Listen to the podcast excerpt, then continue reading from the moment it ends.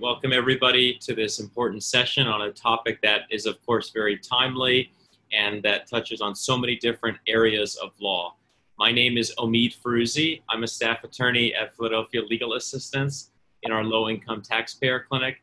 And for the better part of the last two years, I've been focused on this issue of worker misclassification and helping people challenge their misclassification for federal tax purposes. And so that's what I'm going to be talking about today. And I'm joined here uh, by my colleagues Nadia and Julia. Nadia, if you want to discuss what you'll be talking about today. Hello, everyone. Nice to see um, some friends on here. Um, so hopefully I don't embarrass myself in front of you. Uh, this is Nadia Hewka. I'm an attorney at Community Legal Services of Philadelphia, and I'm going to be talking about misclassification in the uh, wage and hour uh, context. Julia? Hi, everyone. For those who don't know me, I'm Julia Simon-Mishel. I'm the supervising attorney of the Unemployment Compensation Unit at Philadelphia Legal Assistance, uh, and I'll be focusing on the effects of misclassification uh, in unemployment. So, one thing I want to mention is that we will be taking questions at the end. So, please put your questions in the chat and we'll be monitoring them. And then, once we're all done, we'll take everyone's questions after we've all presented. Uh, but first, today, I'm going to hand it off to Nadia, who will be sharing her screen and kicking off this presentation. Great. Um, so again, uh, I, I guess before I get started with the presentation, I was wondering how many folks in our Zoom room do wage an hour, any wage theft or wage an hour work at all? You can put your thumbs up or clap in your reaction section. Um, I think a lot of folks do unemployment maybe and maybe not as many do wage an hour. Um, all right, I see a few thumbs up on both of our pages, so um, that's something that's good to know. Um, it will not change my presentation one iota. um, I'm going to talk a little bit about um, overall view of misclassification. Misclassification affects uh, workers in a lot of different ways. So we're just focusing on the three um, areas that we um, that we mentioned, which is wages, um, unemployment, and taxes. So I want to um, start with wages, and um, but also tell you that that it goes beyond wages, obviously. Um, okay, so let's talk um, a little bit about uh, misclassification and what it is overall. Um, misclassification is hard to say exactly for those who've tried to quantify it, but it's um, estimated one in 10 workers um, and is greater and lesser in, in certain industries. There's a study that found that one third of construction workers in the South were misclassified. So we do see a lot of the of misclassification coming up in the um, residential construction and other kind of construction. Um, it is part of um, the trend towards a fissured workplace um, in terms of subcontracting, temporary staffing, outsourcing, etc. The way a janitor at a um, office used to be employed by the business and is now employed by a different company. These are all part of a, a trend. Um, uh, but overall, the practice of misclassifying workers undermines workers' rights, depresses wages, and disarms collective action because if you're not seen as an, um, as an employee, then you lose out on many different workplace protections. Also has a huge impact on um, local, state, and federal um, tax collection, and therefore um, public goods that we all depend on. And, um, and it creates a problem in, within industries where certain um, employers are undercut, undercutting others. Um, if you want to read more about the trends, there's um, a David Weil who used to run the uh, wage and hour division of the US Department of Labor um, under Obama, wrote a lot about this um, and focused on this a lot at, while he was in the in in the DOL. So um, who is an employee and who is an independent contractor. There, it's not always misclassification, so let's get that clear. Um, so um, if you are an employee, then, uh, I'm sorry, let me close this out. It's generally determined by common law, sometimes by statute. Um, if you're an employee, you have a boss, someone else sets your wages and working conditions, and you are helping to build someone else's business and not your own. Um, also, if you're an employee, you can be fired, right? And that's a that's a key part of of that. Um, who is an independent independent contractor? Someone who's in business business for themselves, um, someone who makes investments um, in order to sustain and grow a business, and someone who negotiates and sets their own prices with clients. It's not you're not being told, um, you know, what the price is by somebody else. That would be a very boss-like thing to do. Um, so the impacts of um, calling workers independent contractors um, are, um, you know, the following under the the employment laws. As an independent contractor, you get no no right to minimum wage, no right to overtime. Um, uh, employees get workers' compensation, and independent contractors don't. Employees get an unemployment, and independent contractors don't. All of the uh, discrimination laws, including harassment laws, apply to employees and not independent contractors. There's a small trend to remedy that right now. Um, the right to form a union and collectively bargain is also a right reserved to employee uh, workers or employees and not independent contractors. And employer provided retirement benefits are um, are usually not provided to independent contractors. So that's a sampling of the different employment um, impacts. Um, oh, then the cost to the worker um, is um, something Omida is going to talk more about, but you know the huge cost to independent contractors is that they have to pay their entire um, self-employment rate at 15.3 whereas employees um, split fica and futa um, 7.65 each um, so as well under independent contractors have to provide their own insurance and cover injuries on their own whereas employers pay for workers comp.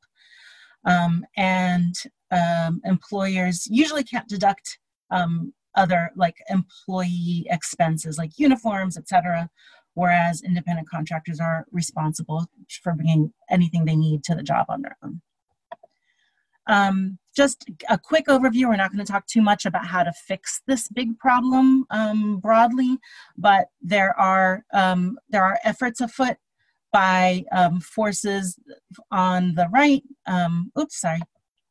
Um, by forces on the right to carve out certain transportation uh, jobs for to to make sure that, that, that those workers are not classified as employees and can be um, classified as independent contractors. So there's a lot of back and forth and fighting over this issue because the cost, the bottom line to the to the businesses are huge. If if they can get away with calling someone an independent contractor as opposed to an employee, they save a lot and shift those costs on the workers, right? So um, this is where certain kinds of legislation are um, are um, have have been passed or are working on being passed and luckily pennsylvania is not one of them yet but we can expect that that may be happening soon. These things are this is an organized effort. Um, there's um, another type of um, uh, bills that that want to exempt certain kinds of like platform employers from um, from misclassification efforts to fight misclassification. Um, so um, who is getting misclassified um, less power really about who gets to to set the terms of, of a job.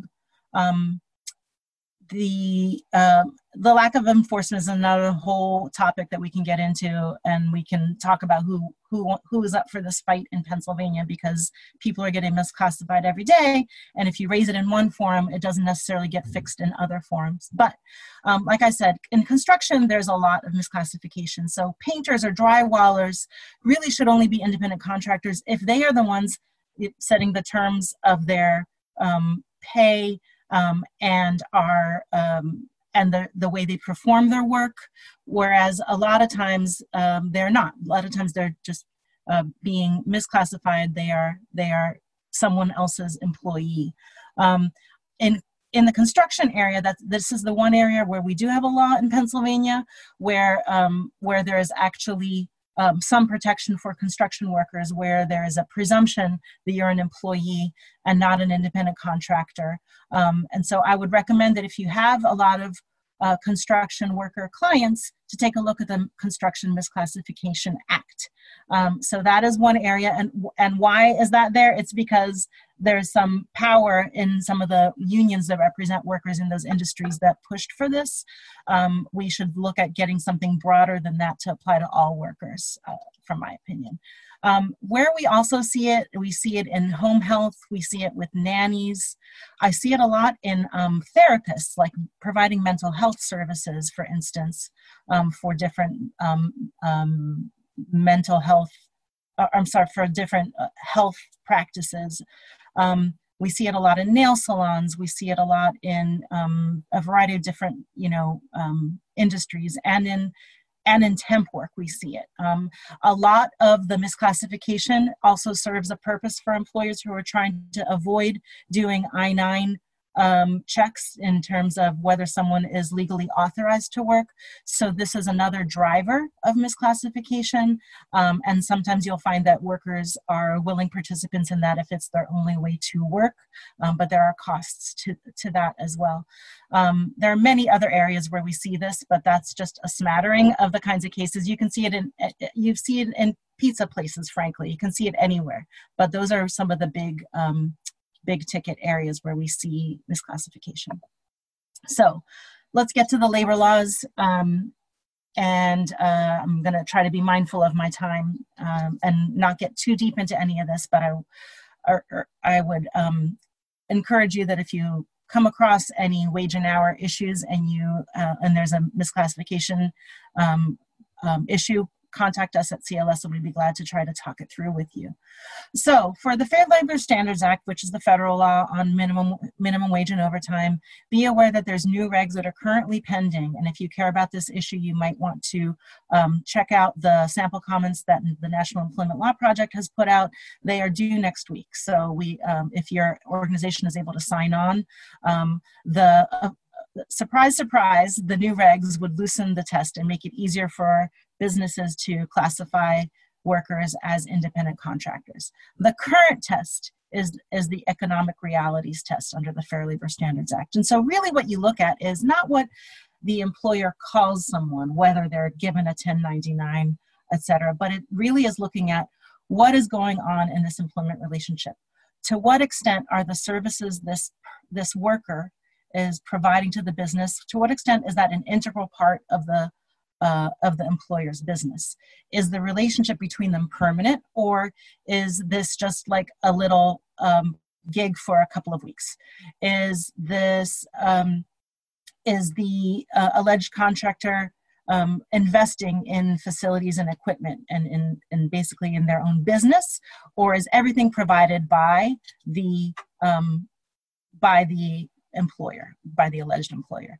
How much control does the employer have over the way that you do your work? Is it up to you to set your hours and um, what order you're going to do your work in and how much you get done in a day? Or are you being um, supervised and monitored all the time?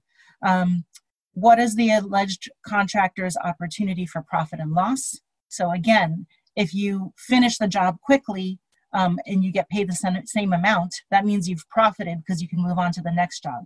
But if you're paid by the hour, then you don't really have an opportunity for profit and loss um, if you finish quickly. In fact, that's kind of a loss, right? So the more the contractor is able to benefit from doing a job quickly and efficiently versus um, versus in some other way, um, then then that person would be an independent contractor.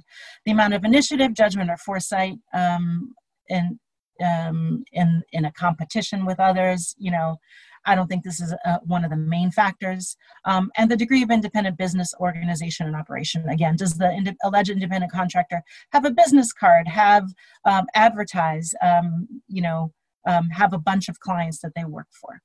Um, so. Uh, all of these are things that the Fair Labor Standards Act takes into account, but that could change if the new rule, new regs come into effect. Um, okay, the Pennsylvania Wage Payment and Collection Law. Those of you who do wage law in Pennsylvania know that we have the Pennsylvania Minimum Wage Law, which uh, covers minimum wage and overtime, but non-payment of wages is usually um, uh, is usually something that you bring a, a, claim under the Pennsylvania Wage Payment and Collection Law. The benefit of doing that also is that under the Wage Payment and Collection Law, you get promised wages, not just the minimum wage. So if you are promised $12 an hour, um, then you can get um, the full 12 and not just the minimum wage of 725 an hour. Um, you can also bring claims for other benefits. So if you're misclassified um, and therefore not getting um, health care, then you can, uh, or retirement benefits, then you might be able to bring that under a WPCL claim. So we bring claims together with the FLSA where there is overtime um, and other things. Um, under the under, under Pennsylvania law, control is the key factor of the of the list of factors I listed earlier for the FLSA, control is the key, and that is is the um, is the person subject to the alleged employer's control or right to control with respect to his physical conduct in the performance of the services for which he was engaged. Um, so an employer not only controls the results of the work, but also has the right to direct the manner in which the work is accomplished. Whereas for an independent contractor, the person engaged in the work has the exclusive control of the manner of performing it. So think again back to the drywall example. And if you, as the drywaller, um, negotiated um, how much you get paid by the job, and not by the day or by the hour. Um, if you um, were responsible for getting all the supplies together, figuring out what order you're going to do the drywalling in the house, how many people you're going to hire under you, then you're probably an independent contractor. However, if you are being paid by the hour or the day um, and you are given supplies and told when to show up, told um, how to do the job, where to do the job, someone is supervising your work, telling you you're doing this right, you're doing that wrong, then you're probably not an independent contractor um, and you're probably a uh, employee. Um, so one of the big cases in Pennsylvania is Vallis versus Albert Einstein. Um, and, and the slides are all available through plan if you want to take a look at any of the things that we're referring to today. Um, okay, um, think I only have a few minutes left because we want to save time in, at the end. So again, this is a very cursory overview of wage and hour um, implications, but um, contact us if you want more assistance. You may have heard about um, oh, something major going on in California. There was a big case called Dynamex. So if you're interested in this issue, take a look at um, the Dynamex case. Um, it uh, basically the California Superior Court um, made uh, some sweeping findings there after years of litigation, is my understanding, um, that there's a, they identified all the harms that are caused by misclassification of workers, um, looking not just at the workers, but also harms to law abiding businesses that are not misclassifying and to the state in terms of revenue, as we discussed. Um, and because all of those multi factor tests that we discussed control um, who has control. It gives employers wiggle room, especially if they say, oh, my accountant said I could do this, right? Um, uh, it gives them some wiggle room under the law if they're relying on you know the opinion of um, a, a, a, professional, for instance. Uh, under the FLSA, there is case law about that. Um, so because all these tests give um, employers cover and it get, makes it a little more difficult to say if someone's misclassified or not, California decided to um, to create a presumption of employment um, and that employer has to prove that this person is truly an independent contractor. And so, um, again, that is the way things are headed um, in a lot of different states because of the fact that misclassification is hard to find. Um, you know, empl- uh, employees or you know, um, alleged employees have to be brave enough to come forward um, and risk that they're going to get terminated and not have um, unemployment comp, for instance, uh, if they are terminated after complaining or filing a filing some sort of a complaint with a governmental authority.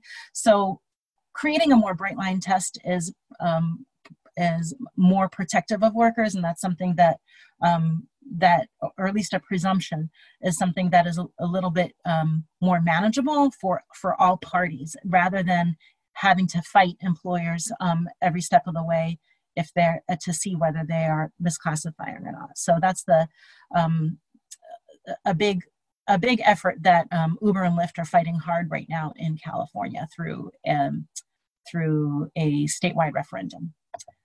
And I believe um, that's just about it. Um, a few other suggestions people have are are um, creating um, wage boards um, for collective bargaining. That's something that's happening in a variety of ways. I'm not super familiar with that, but that's something that we're exploring in Philadelphia as a way to get around some of these um, collective bargaining problems that um, independent contractors have.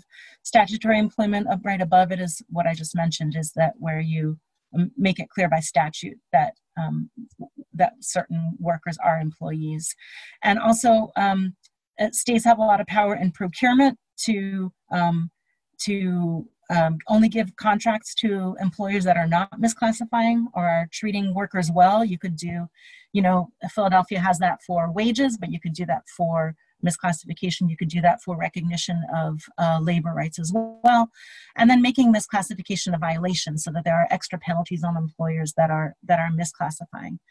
Um, I believe that's it for me. Oh, look at that. There we go. I'm going to turn it over to my co-presenters.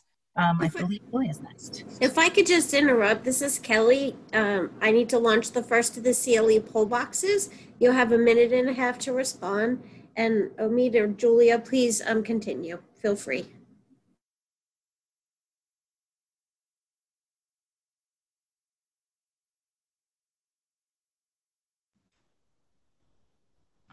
I can go ahead and go next. Um, give me a second while people are doing this to share my screen as well.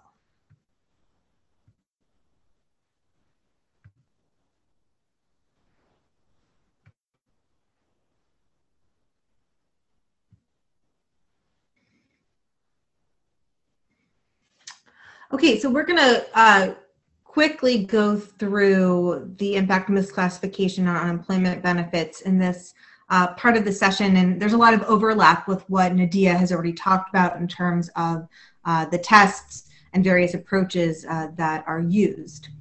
So I think as many people are now more familiar with during the pandemic, um, the first step of qualifying for unemployment compensation uh, at the state level is that a worker must be found financially eligible for benefits, which is based on a look back period um, of that worker's wages um, to get an idea of how much they earned and when they earned. Now, where misclassification clearly comes in is that the financial determination only includes W 2 wages as they are reported by employers. So, employers have the responsibility of filing quarterly reports of uh, wages for their workers. Um, and that is where the information is pulled. And so, for those of you working on unemployment issues during the pandemic, you've noticed that there are many times that those wages are incorrect or there's wages that are missing. Um, and one of the main reasons they're often missing um, is that an employer has classified internally that worker as an independent contractor and not as a W 2 worker, um, and is therefore not paying taxes on um, their wages and not reporting them to unemployment. So when somebody's um, wages are missing and they believe that they were misclassified, um, the only way to get those wages included um, in the uh, notice of financial determination is to appeal um, and go to uh, an unemployment compensation referee hearing. Now, there is a step before that where a wage investigation can be done, and I think like once in a blue moon, the department on its own uh, may find uh, that the wages should have been included. Um, but more often than not, um, it'll go to an unemployment compensation referee. And the referee is asking really one question, which is whether uh, the work was done in employment under the unemployment compensation law. So the unemployment compensation law defines uh, employment and uh, in under the law, which is remedial in nature, there is a presumption that uh, that work done for wages is employment, unless the employer can prove or the department can prove, depending on um, the posture, uh, that that worker is free from control and direction, and that they are customarily engaged in independent business. Right. So um, it, they have to prove both prongs before it takes someone out um, of the presumption that they are working in employment. So it's a little odd in that initially the wages are not included because the presumption is that whatever the employer reports is correct. Um, but once you raise it to the level of an appeal, again, the presumption is actually on the side of the worker. Um, so when a worker is uh, contesting that their wages were not included uh, in the financial notice of determination, uh, it is actually the employer's burden at, or as they'll often refer to it, the putative employer's burden at that hearing to prove they were uh, not employed, right? To prove those two prongs, that burden's on the employer. Now, in practice, if uh, especially if an employer is not present at the hearing, um, referees will often uh, engage the claimant, the worker, um, in a series of questions, pretty much kind of going through the different factors included um, in each issue, free from control direction, independently engaged uh, in a business, to try to develop the record in order to make a ruling um, on whether or not uh, that person's wages are, can be considered earned in employment and therefore count towards uh, their unemployment benefit rate.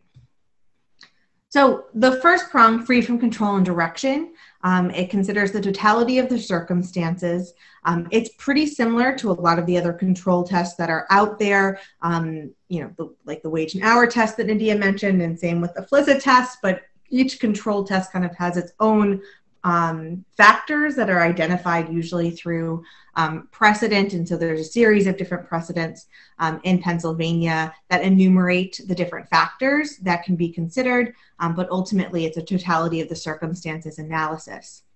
The key here, and again, this is similar to what you heard before, is that it's not actually about whether the employer did exercise control, um, but also whether they had the right or authority to exercise control. So even if they choose not to use it, that doesn't mean that that automatically places someone in the role of an independent contractor um, as opposed to an employee. It's the same test in unemployment across the board, um, does not depend on industry.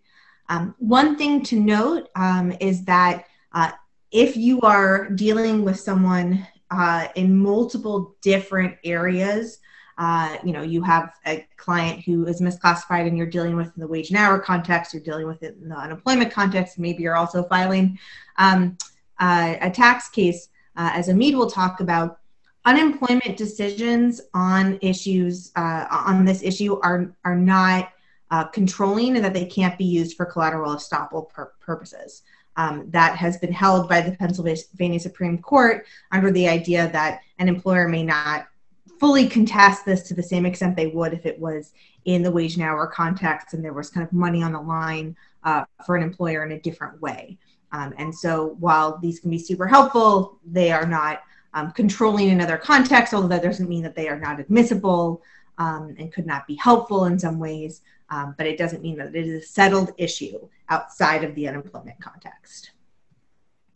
Um, for customarily engaged and independently established business, um, and let me just point out, um, Nadia mentioned the ABC test briefly. In essence, the test for uh, for unemployment compensation in Pennsylvania is the AC test. We just don't have the B prong. Um, we actually had the B prong, um, but it was taken out uh, in the late 1940s. Still unclear why, um, but it is now the AC test in essence. Under the C prong, uh, there are really two analyses. One, the focus is on whether the business or occupation was independently established. Um, this is really the idea of can they operate on their own or are they really reliant on uh, an entity like an employer? and second, is the claimant customarily engaged in the work?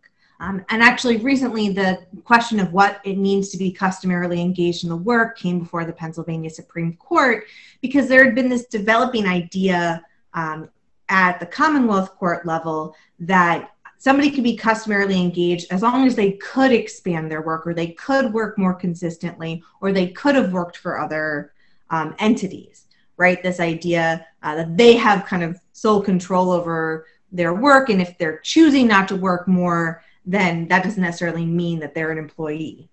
Um, and the court really pushed back hard on that um, and really said that it's not a hypothetical. It's not about what they could do. It really is only about the work they actually did. So if somebody was um, and it's one of the um, one of the claimants in that case, which was a case assessing taxes, um, cleaned uh, the floors at the nail studio, at the nail salon, just because they could have cleaned floors at other nail salons doesn't mean they were customarily engaged. They weren't actually doing that. That was the only place they were performing those activities for. Uh, and so I think that's a really important narrowing of that uh, test for workers and actually lines up with how customarily engaged has been interpreted uh, in many of the other states that share this language, both in the wage and hour context and in the unemployment insurance context. So, the second place where we see um, issues of misclassification come up are when people have already qualified for unemployment um, and then begin picking up other types of work and reporting that income while they are on unemployment. Um, if some sort of income is reported that makes uh, the unemployment authority think that somebody is engaged in self employment, which is a term of art in the law, um, then they will often disqualify them from any benefits under this idea that once they've engaged in self employment, they're not truly unemployed. Um, you know they are in control of their of their level of employment. Uh, and so uh, again this usually happens when somebody reports earnings. It's section 402h of the law. Um, and you know we see this happen all the time. We are constantly appealing and trying to contest those classifications. Um, i have seen people investigated for things as crazy as somebody uh, as a client who was a cancer survivor and as part of uh, her um, part of her rehabilitation and her um, medical support was asked to fill out a survey and got paid $20 to fill out the survey and reported it to unemployment and then they investigated her for self-employment. So their bar is really low. Um, but um, this I, I, believe this is changing um, we'll talk in one moment about a case that that uh, shows that, but there I think has also been some interest from leadership at the department to kind of reevaluate how they uh, look at these cases um, at the ground level. So the big case that just came out was our case Lowman versus Unemployment Compensation Board of Review. It came out the end of July. Um, it's a long running case that started back in 2015 about whether or not an Uber X driver um, could be disqualified from unemployment benefits under that section, under the self employment section 402H. Um, and first and foremost, what the court held in that case was that um, when you're evaluating the relationship of uh, a worker and an employer under the self employment prong, you use the same exact test as you use in um, the initial uh, qualification. So, uh, so saying that that two-prong test, that AC test, is the test that you use in the self-employment context. So, in essence, finding that it's exactly the same, um, although one is called self-employment and one is called employment. Um, and so, what they found in Lowman um, was that looking at this Uber X driver, they concentrated primarily on the role of Uber as the putative employer and Uber's conduct and found that Uber controlled and directed the performance of the driver services um, as a driver for hire. And importantly, for people who are um, contesting uh, the employment status of gig workers in both the unemployment context and other contexts, um, they really focused on that there was an application process, um, that they couldn't substitute to provide services, and that really there was this whole idea of like virtual monitoring review and supervision of his performance right? A lot of times gig companies talk about how oh we don't actually supervise you know or train we provide guidance and the court really shoved that to the side and rejected that and said really what is happening here is um, is review and supervision and that's especially the case because they're all tracked by gps um, they looked at the pay structure, and interestingly enough, um, they also focused on uh, the tools and equipment. So, usually, tools and equipment go against uh, workers in the gig context when we're uh, talking about misclassification. Um, but finally, we got the court to recognize that actually the most important tool for all of these workers is the app that they cannot perform these jobs, they cannot perform this work without the app. Um, and this, I believe, is the first case that really holds that anywhere in the country and focuses on the fact that the app is really the be all end all um, of this work. And then importantly, the court went a step further. As lawyers, you know that um, courts don't often rule on things they don't have to. Um, so they could have just ruled on one of these prongs and stopped there, but they chose to rule on both. Um, and in the second prong, found that the that um, UberX driver was also not engaged in independently established business and really focused on the the fact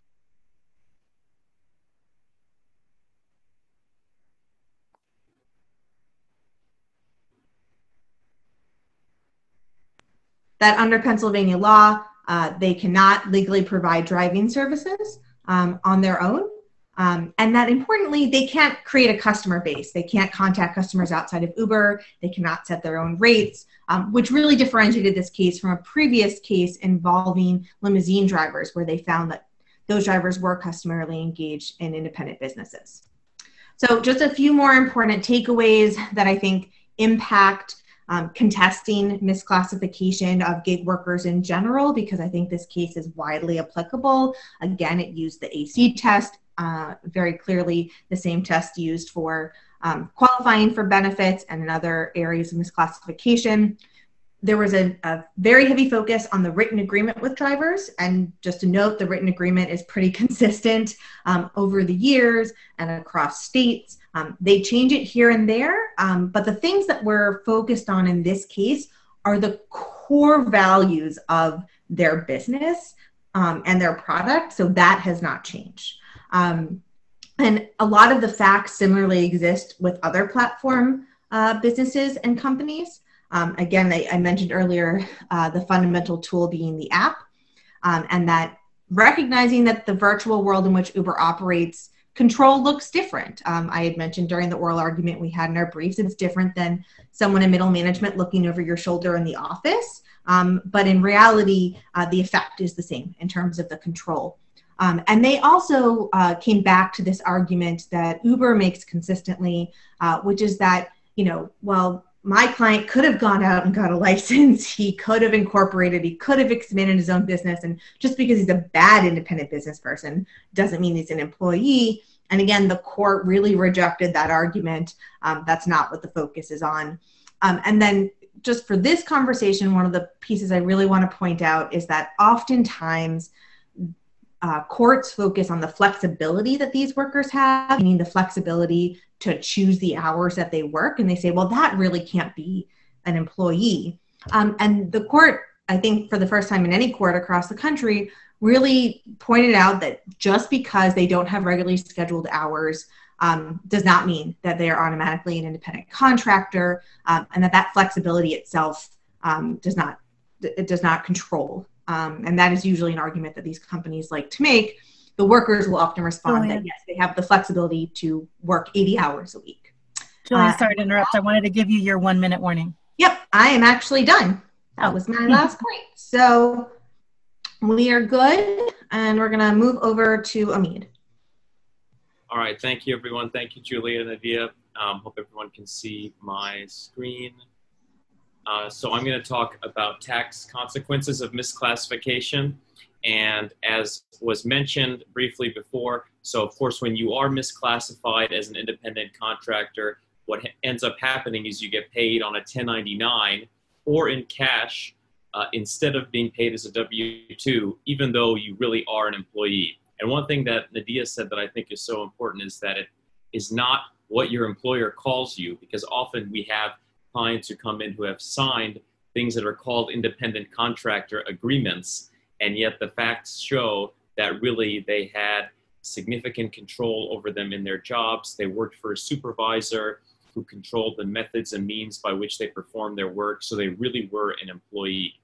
And I should note that moving forward, the form that these workers, these misclassified workers would get if they were misclassified would be a 1099 NEC.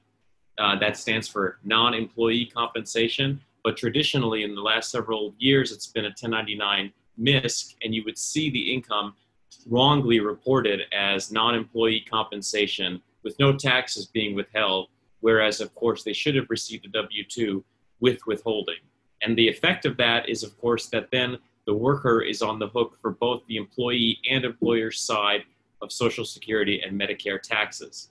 Now, we've talked a lot about different definitions and standards that are used, and the IRS uses its own definitions and standards, and they more broadly focus on the common law definition, the common law standard of employment, focused on whether or not the employer has that right to control over the worker. There are some spe- specific classes of employees that the Internal Revenue Code delineates, like salespersons and agent drivers, uh, but they look at 20 factors that were established in Revenue Ruling 8741, and not any single factor is dispositive, but the basic question is what was the degree of control over the worker? And those factors I should mention include things like whether the worker had a set schedule, whether they had a set rate of pay, if they were assigned certain tasks and had to comply with instructions about how and where to do their work. So when a practitioner sits down with a client to try and figure out if they were misclassified for tax purposes, I think it's important that they go through these 20 factors and make an evaluation based upon them as to whether or not the person was really misclassified if they in fact were an employee. I'll touch just briefly on this issue, which is that of course employers are required to withhold Social Security and Medicare taxes and income taxes on their workers' pay. And in terms of the employee's share of taxes, if there is a finding that the employer has wrongfully, intentionally misclassified somebody and that they disregard their withholding obligations, it's possible that then the employer can even be on the hook for the employee's share of income tax and the employee's share of Social Security and Medicare taxes, including with penalties tacked onto that as well. Uh, but ultimately, employees are responsible for their own taxes and their own tax obligations, and that is something that still doesn't change. And that can be frustrating at times because even if you were to successfully challenge your 1099 status and you still owe even just your employee's share of taxes, that can still be a lot, especially if you're paying it after the fact. Can you imagine if all of us on W 2s had to pay just our share of tax even after the fact? That's a significant amount of income, of course, and can be uh, onerous, especially for our low income clients.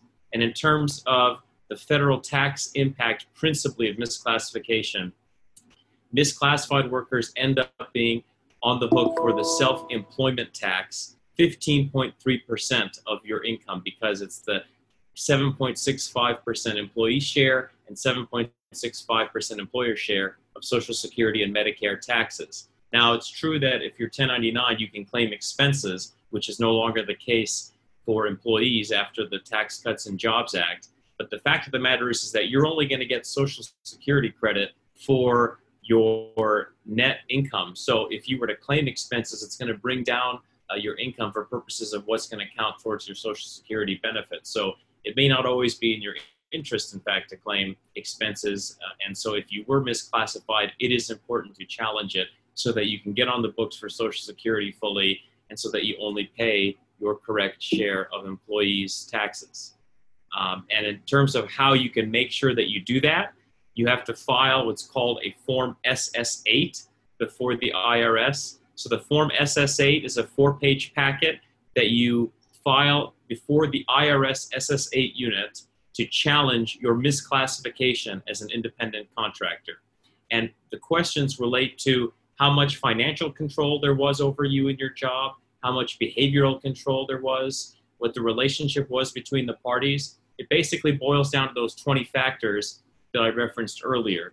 And so this is a way that you can attest before the IRS that you were in fact an employee and you were misclassified.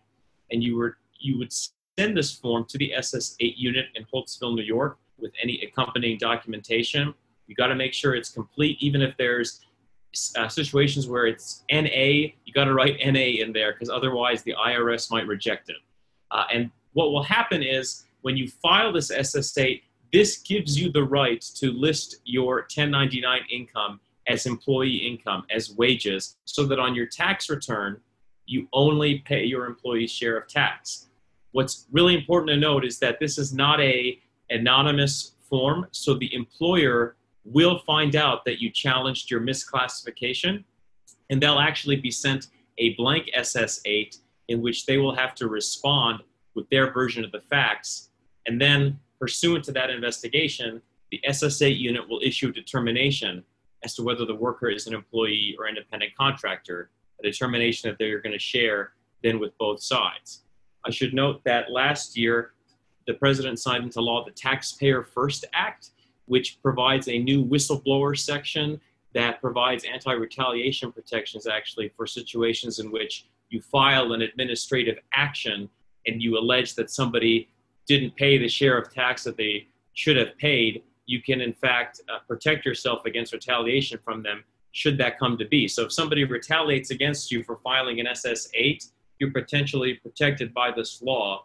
Uh, I don't know that we've seen many uh, claims brought under it yet because it's only been in effect for a year, but it's something to look out for and something I think to advise clients if they're worried about that retaliation.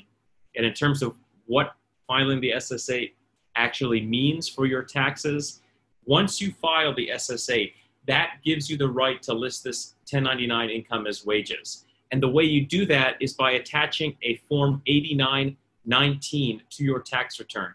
The Form 8919 is really important because that's where you account for just your employee share of tax. So let's say you're uh, Dwight Schrute working for Michael Scott in Dunder Mifflin, and Michael Scott gave you a 1099. You misclassified you, uh, even though you were uh, assistant to the regional manager and you really were an employee. And he gave you a $10,000 1099.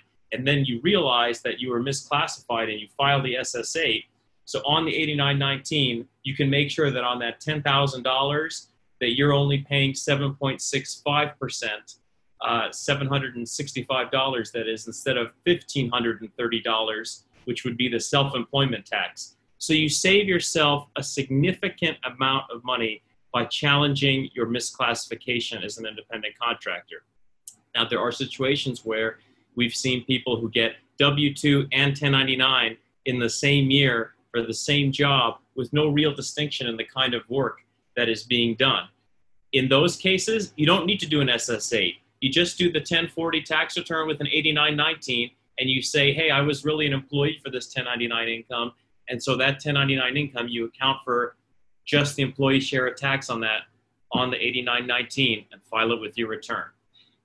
The good thing is too is that you can always seek refunds generally within three years of when a tax return should have been filed uh, or two years from when a payment was made.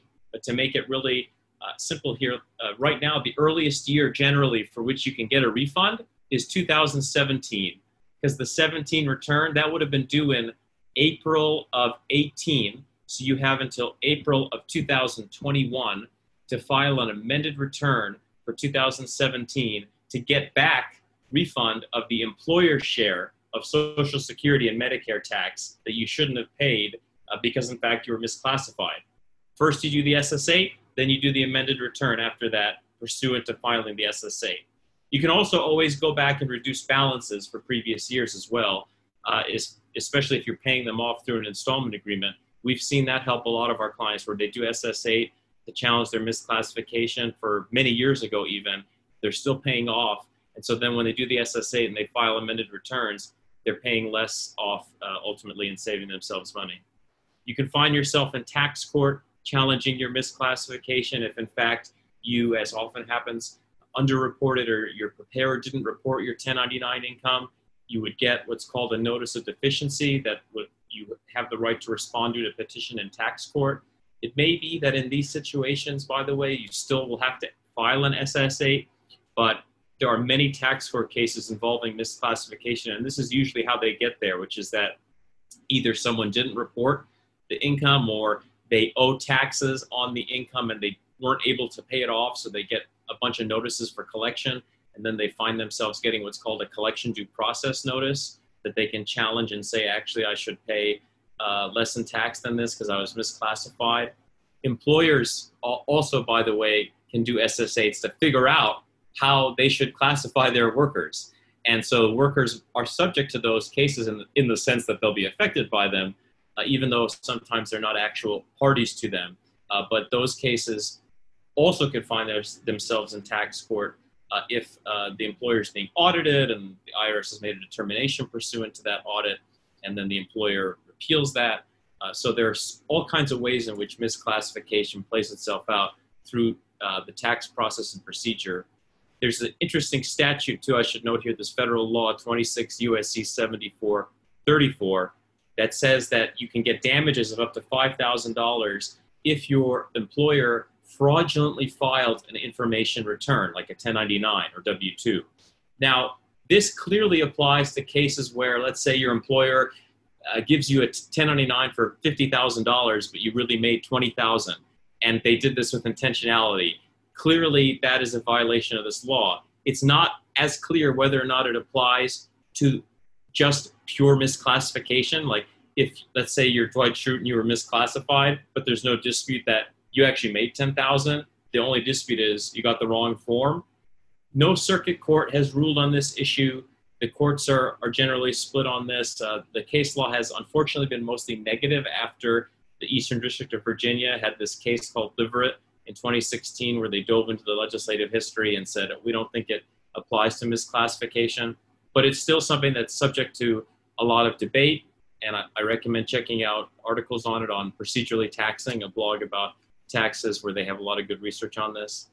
There are ways that you can also anonymously dispute your misclassification, like filing a whistleblower form, but neither of these methods here actually directly impacts your tax liability. The only way you can really do that is by filing the SS8. That gives you a direct means to challenge your misclassification. And if the SS8 unit determines that you were misclassified, then the employer is on the hook, in fact, for their share of taxes, their employment taxes that they did not pay. They can still seek some kind of safe harbor relief and try and comply with the IRS through voluntary classification programs. But the SS8 determination is a key thing to have because that still will make sure that you only pay your share of tax as a worker. Now, here in Pennsylvania specifically, there's no real difference because on the PA tax return, everybody's taxed on 3.07% for their compensation. And one key thing is that, of course, unfortunately, if you were given a 1099, then you have to pay it all yourself, whereas when you get a W 2, it's withheld from your paycheck. But you can always challenge your misclassification through the Department of Labor and Industry. Uh, and you can, in fact, if you're a construction worker, challenge your misclassification pursuant to Act 72, the Construction Workplace Misclassification Act that was referenced earlier. You can even do that online.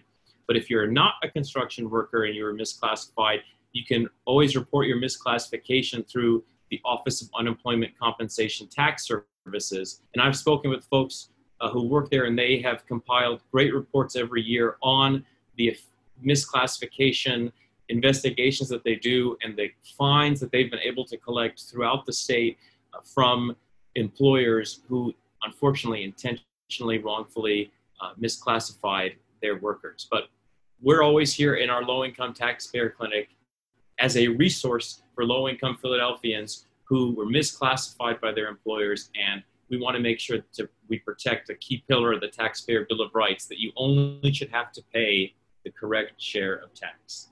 So now I think we have a few minutes for questions. I'll stop sharing. Just, sorry, this is Kelly. I'm launching the second of the CLE um, poll boxes. Please respond. You'll have a minute and a half to do so. And please feel free to continue. All right, so I guess uh, we will take questions now in the chat. Um, if anybody has them, please make sure to post in there. Thank you everyone for joining us today as well. It seems like we have a pretty significant audience. Uh, so we're happy about that.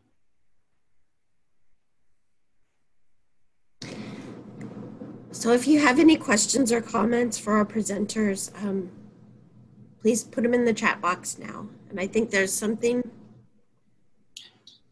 Be Becky Stavish, my colleague at MidPenn Legal Services in York, uh, makes a great point that if you have a client who's not in Philadelphia, uh, then of course they can go to another low income taxpayer clinic like hers. If you're in the York Lancaster area, there's Villanova Federal Tax Clinic run by the wonderful Christine Speidel, uh, who uh, is an expert, and uh, they can help people in the collar counties.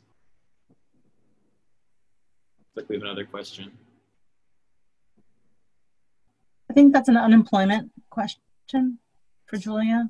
When the employer has the burden of establishing wages on appeal, is there a benefit to not bringing claimant into hearing if employer fails to show?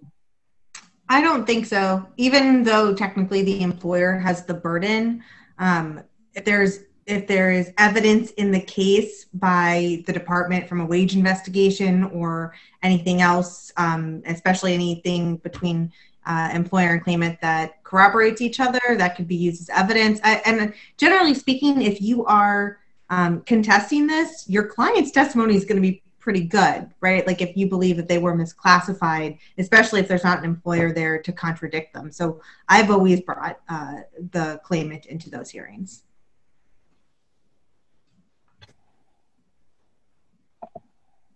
Any other questions? I believe I hit a button to allow folks to unmute themselves in case you want to ask a question orally. Actually, I had to do it and I just did. Oh, thank you, Kelly. Sure. We're all friends here.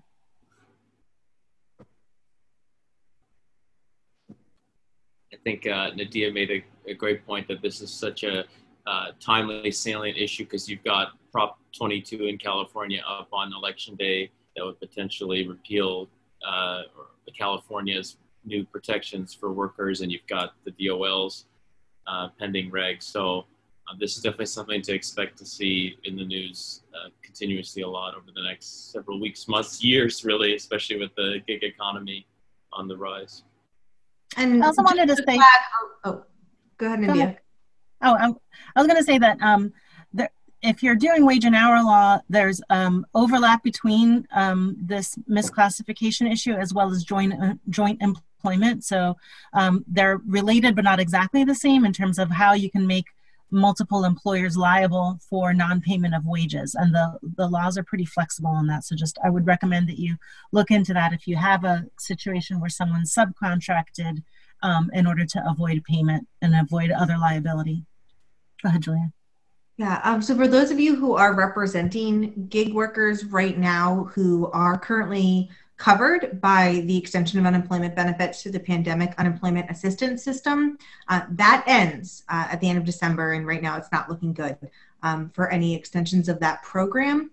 Um, I will be reporting back and sending out information uh, later in the year as we try to work with the department on uh, leveraging Lowman uh, to change the initial um, evaluation of uh, worker status for gig workers, primarily drivers, uh, prior to the end of the year uh, in the hope that we might be able to uh, move those gig workers, per, again, primarily drivers, since that's where the strongest law is right now, um, over to the unemployment system come January.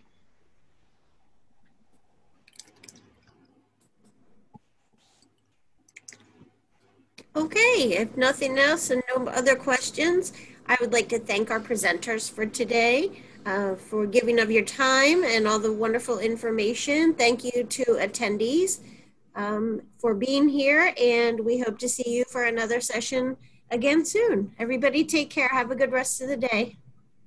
Bye. You too. Thanks, Kelly. Thanks.